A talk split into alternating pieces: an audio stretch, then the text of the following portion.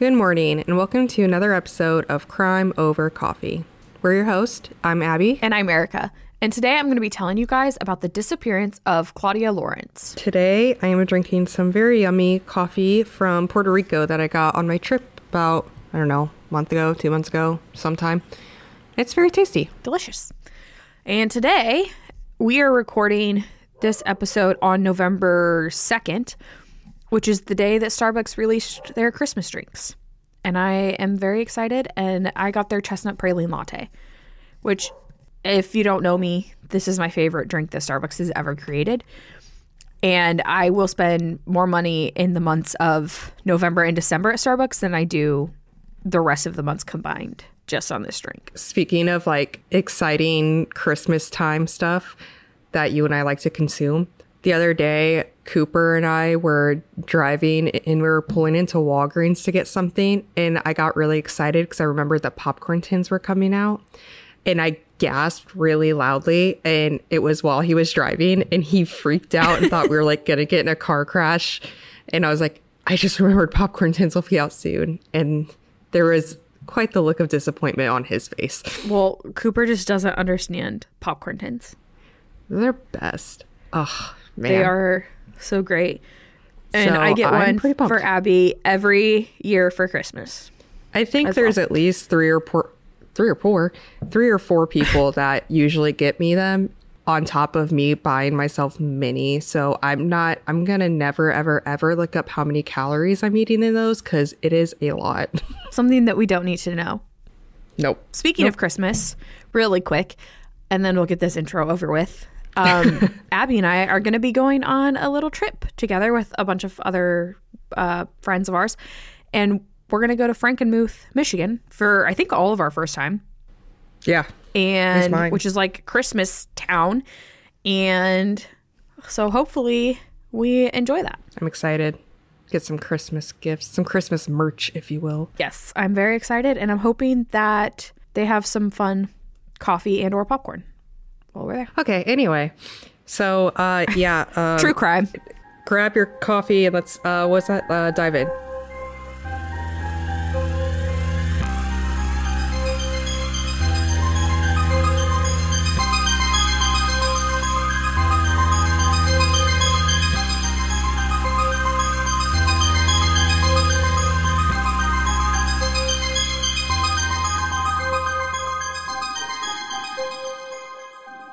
We will continue on with our content for this week's episode shortly, but first we wanted to take a moment to let you know about an opportunity to listen to even more Crime Over Coffee content. By signing up for our Patreon, you can receive ad-free episodes and additional content. To check out this opportunity and sign up for the Crime Over Coffee Patreon, visit www.patreon.com/crimeovercoffeepod. Thank you again for all of your support. Claudia Elizabeth Lawrence was born in Moulton, North Yorkshire on February 27th, 1974, and was raised by her father, Peter Lawrence, and her mother, Joan. She, at the time of our story, she was about 35 years old and was working as a chef at the Goddard College at the Roger Kirk Center of the University of York. And her typical shift was the morning shift. On Wednesday, March 18th, 2009, Claudia left work at 2:30 p.m., which was her typical time, and started her 3-mile walk home. She was walking because her car was actually in the shop. 3 miles after work is a commitment. Well, she was walking 3 miles to work in the morning and 3 miles home from work for like multiple weeks while her car was being serviced. Claudia's dad had offered to let her use his car for the few weeks while her car was unavailable, but she said she really didn't mind the walk because the weather wasn't bad at the time. And so she was fine with doing it. She went to work around 5 a.m. every morning is like when she would start her walk. And no part of me is doing a 3-mile walk at 5 a.m. I'm not doing anything at 5 a.m. because I hate mornings. But I'm not doing a 3-mile walk. That is some dedication on Claudia's part. Like I said, she was walking home on March 18th after work. And so she did arrive home at some point in time. One of her friends said that they saw her on her way home, and they did end up offering her a lift home, and she accepted it. So she was actually dropped off at her house at 2:50. So about 20 minutes after she left work, she got home. And then another friend saw her at her house that night. So multiple people knew that she was home. That evening, Claudia spoke to her mom, Joan, and told her that she, had to get up around 5 a.m. because she had to be to work at 6. And then she also then talked to her dad, who, her parents were divorced, so she talked to him separately. And he, once again, was like, hey, if you really need the car, like, I will let you use it. And she's like, no, it's fine. Like, I'll just get up at 5. I got to be to work at 6. I don't mind.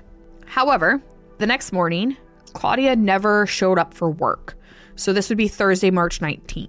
And her boss was immediately concerned, and her coworkers were concerned, because she had worked there for 3 years and was very reliable, had never not shown up for work, had never been absent or anything.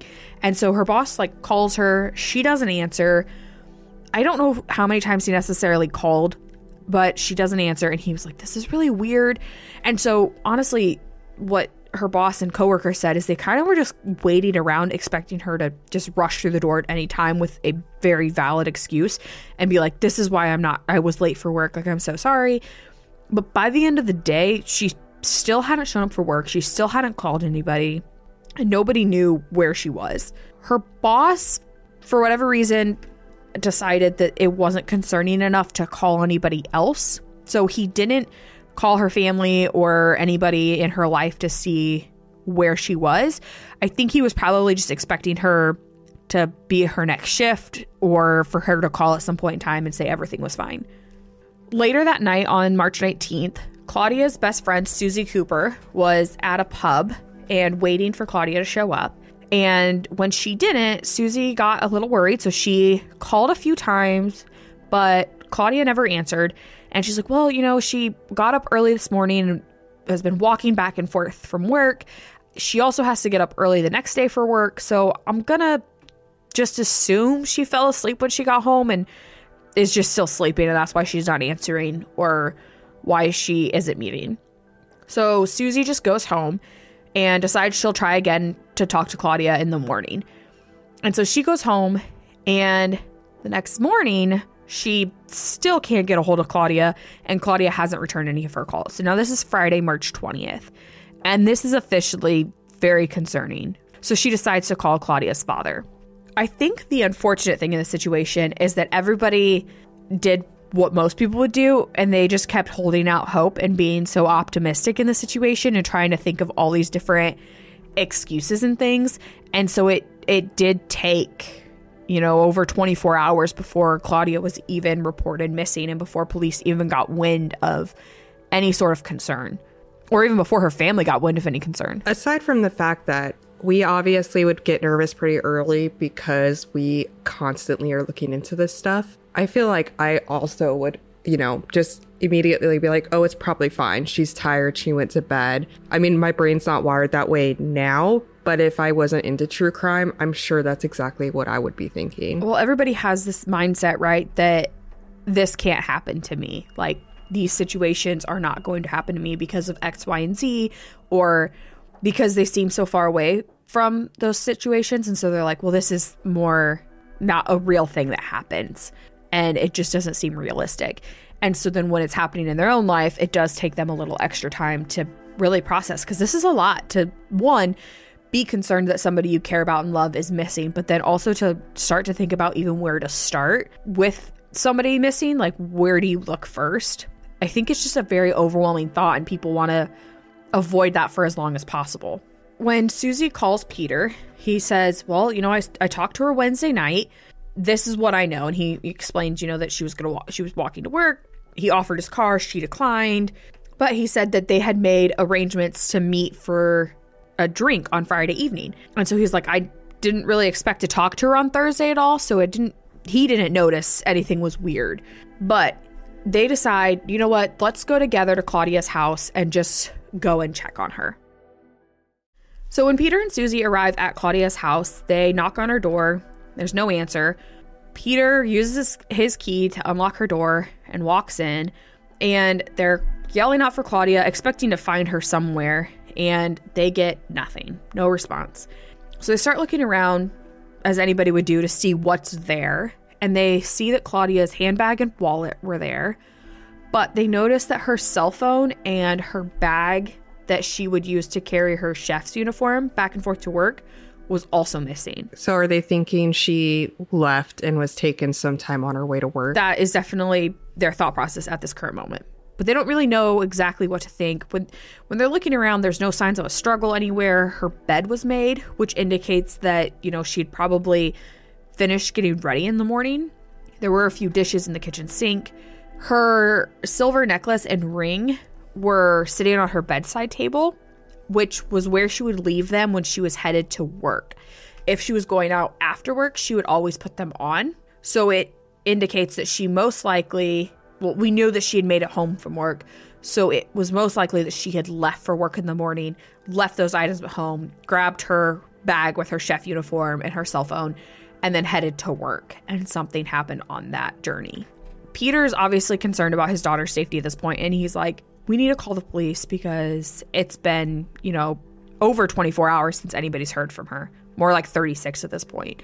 So he calls the police and reports her missing.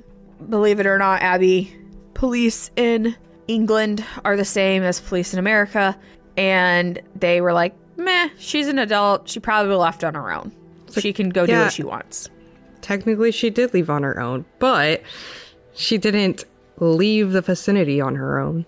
I can't even imagine being a family member and getting told that. I think that there'd be so many emotions.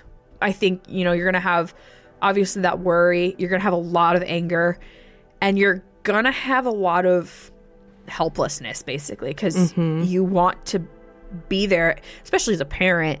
Your basic instinct is to protect your kid. And in this moment, you're trying, and the police are like, we're not going to help you. I can't even imagine feeling that trapped in that situation. I don't even want to think about being in that situation, but I know that there's no way that I could sit still. I would be everywhere looking. I would call every single person I know and say, get your ass out. Let's go. And it doesn't even have to be a family member. I don't know. It just, I would be so frustrated if I was one of them. When the police were talking to Peter, they're like, you know, maybe she's just went away to get away from life for a few days. She'll be back. And Peter was like, this is really concerning though, because her money, her bank cards, her passport, like everything's still in her house. So where would she have gone without any of that? He also pointed out that Claudia never just went away on her own. This was very abnormal behavior. She always would let her parents or her friends know, like, hey, I'm leaving, and tell them where she was going. So he also pointed out, you know, she had no history of depression or mental illness. She didn't have any drug use. She didn't have anything crazy. She loved her job. She enjoyed her life. And everybody was honestly really just confused at this point. So finally, the police were like, okay, so they start to get involved in searching a little. And they search along the route that Claudia would normally take to work. And they look to see if there was any sort of accident, like a hit and run, or somebody got hit by a car, checking the hospitals. They're looking for all this stuff in that area. They start checking surveillance footage on the CCTV cameras, and they don't see anything on the route that she would normally work, on the route that she would normally walk. So they're like, well, maybe she took one of the side streets that don't have CCTV cameras, and maybe she just decided to switch it up for the day, which I guess is possible. If it's the most direct route when walking, I would probably go that way. Driving, sometimes I'll take like a slightly different route for a change in scenery, but only if it's just a few seconds longer. Like, yeah. And I don't know how long it would have added for her to walk to a different side street. And I don't know. I don't think that that's likely. And but she's already walking so far. Exactly. Who would add more to that? And I don't know. Maybe she really enjoyed that time in the mornings to herself, but it still seems abnormal. So police then were like, okay, let's check her cell phone records. And they look, and they see that she last used her phone around 9 p.m. on Wednesday night, and then didn't respond to any texts or calls on Thursday. They do note that her phone remained on until Thursday afternoon. However, they can see that the phone was turned off by someone. It was turned off deliberately at 12:08 p.m. on March 19th. During this time frame, her phone was connected to the same cell tower that was near her house. So if she had left in the morning on her own accord, she wouldn't have made it very far before somebody stopped her. After several days had gone by without anybody hearing from Claudia or seeing her, investigators were officially at a point where they were like, okay, maybe something happened. Maybe she was abducted on her way to work in the morning, because they're like, we're not seeing anything else. And so they start interviewing loved ones and people in her life, and really they're not getting anywhere. Well, I was going to, but it's not necessarily appropriate. Oh, okay. They talked to her parents, Peter and Joan, and they asked, when you last talked to her, did anything seem abnormal? And they're like, nope, everything seemed completely normal for Claudia. And then they asked, did she have any plans to go out Wednesday? Is there anything you could think of? They're like, no, she didn't. She wasn't going to go out Wednesday night because she had to be up early Thursday morning. It was 8:10 when she talked to her mom on the phone that night, and she was at her house when she talked on the phone. So they're like, she wouldn't have gone out after that. On March 26, 2009, detectives get word that maybe Claudia had potentially met up with someone she knew. On March 26, detectives do state that they think potentially Claudia could have actually gone out and met with somebody, even though her family didn't think that she would have, because after she talked to her mom, she didn't use her phone anymore, which was also abnormal for Claudia because her friends were like, she treated her phone as if it was like a part of her. Like, she was always on her phone. She was texting her friends, talking to her friends. So it was really suspicious that her phone was not used after that last phone call with her mom. The police still with looking, they're like, we can't find evidence of foul play. We don't think she left voluntarily, so we're assuming something did happen. Her parents said, we don't think she would get in a car with somebody that she didn't know. So if something happened, it was most likely somebody she had previously met. Her family ended up launching a social media campaign within a few days, and they ended up getting over 10,000 followers. There were a bunch of people like passing out flyers. Everybody was just trying to get some sort of information, hoping that it would jog up some sort of memory and maybe people would be able to find Claudia. While this didn't lead to finding Claudia, it did bring out maybe a few more witnesses who came forward with some more information that could be connected to Claudia. On April 2nd, 2009, investigators came out and said that they were trying to identify a pickup truck that they had seen outside of Claudia's home around 9 o'clock the night before she went missing. They said it was a Ford Ranger Thunder, and they were thinking that it was somebody that had come by to talk to Claudia after she'd gotten off the phone with her mom. Nobody really came forward with that, except for a little bit later, detectives got some more word that maybe they had seen a couple arguing around 6:10 a.m. on the day Claudia disappeared on the University Road, which would be an area that she would have taken. And they were like, they were standing outside by a car. We don't really know what the car looked like, but the man they were able to give a light description of, and they said he was skinny, about 5'6", and he was wearing a dark hoodie. Somebody also came out at one point and said that they thought they saw somebody in a man in a dark hoodie outside of Claudia's apartment the night before she went missing as well. So police think that this individual is slightly interesting. It is weird that their conversation was still happening at 6:10 if it was Claudia, because technically she should be at work at that point in time, but it could have been her. Maybe she was just running late, or maybe their conversation was causing her to be late. 5 weeks after Claudia went missing, detectives did come out and say, unfortunately, we believe that Claudia is no longer alive, and we are officially treating this case as a murder. And they said, we don't have any proof of death, but we have no proof of life. So Crime Stoppers actually worked with them and offered a 10,000 pound reward, or it's a little over $12,000 reward for information leading to Claudia's whereabouts.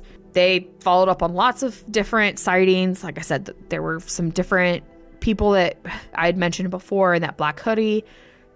Somebody identified two men outside of her home, with one, maybe both, being Asian, but none of them have been identified. That's all the description that was given.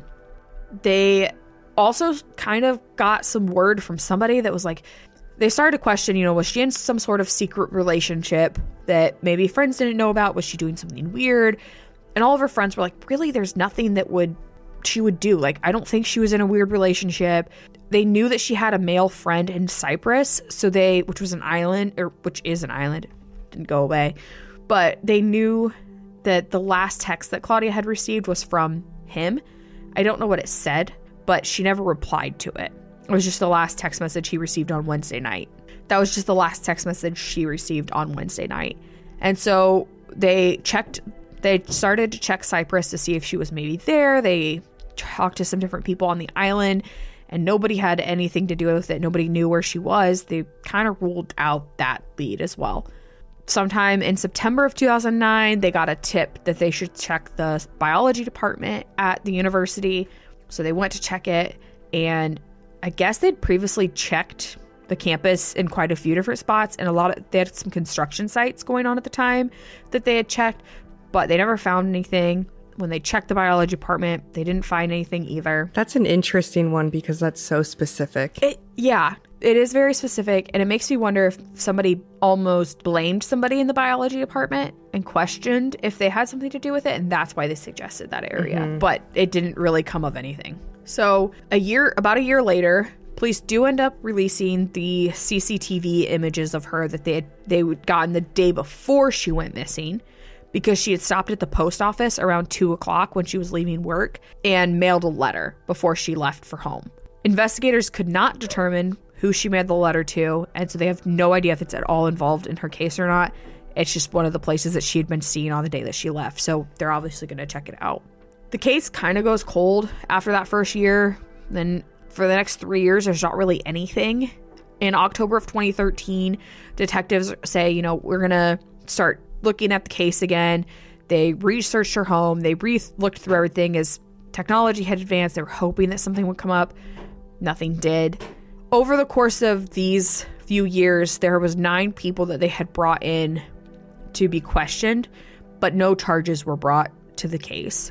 In 2021, police drained a lake as they thought maybe there was something in relation to Claudia's disappearance, but they never revealed what prompted them to search the lake, and they ended up admitting that they found nothing of significance.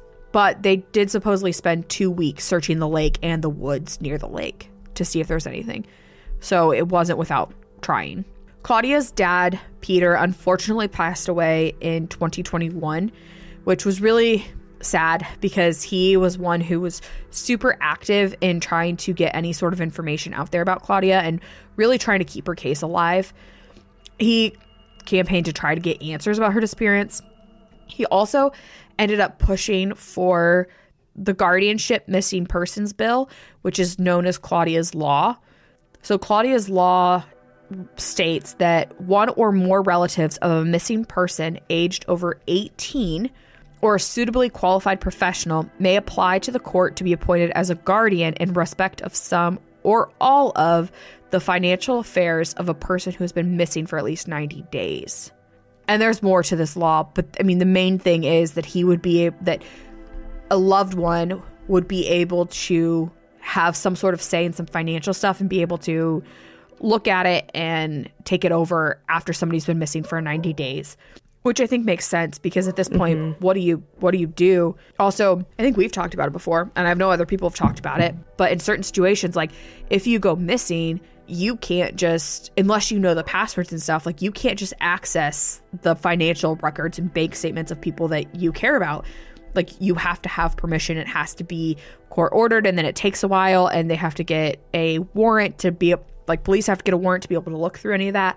So it can delay some of the investigation stuff. Once again, this is 90 days, but it is at least a start. So it is important, if somebody in your life, or if you write it down somewhere or whatever, have an If I Go Missing book. I think Crime Junkie has something. They had something about like that. They had something like that. I don't remember what it was called, but things like that.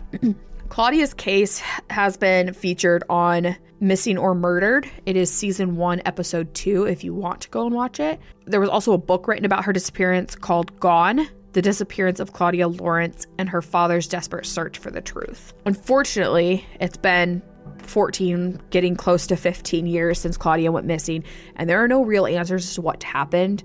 This is one of the cases that is kind of a mystery to a lot of people because there's not really any evidence to go off of. It's a lot of hearsay and this witness and that witness, and the witness's story is not really lining up, but there's just not very many answers as to what happened to Claudia.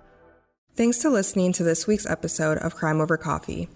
You can find us on Instagram at Crime Over Coffee or on Facebook at Crime Over Coffee Podcast, where all of our photo and video content for each episode can be found. You can also email us your thoughts and case suggestions at crimeovercoffeepod@outlook.com. All of our sources can be found in the show notes for each episode. If you would like, you can support us by going to anchor.fm/crimeovercoffee. You can also support us by recommending us to friends and family, giving us a good review on Apple Podcasts, or subscribing to us on your favorite podcast listening platform. Thanks again, and we'll see you next time.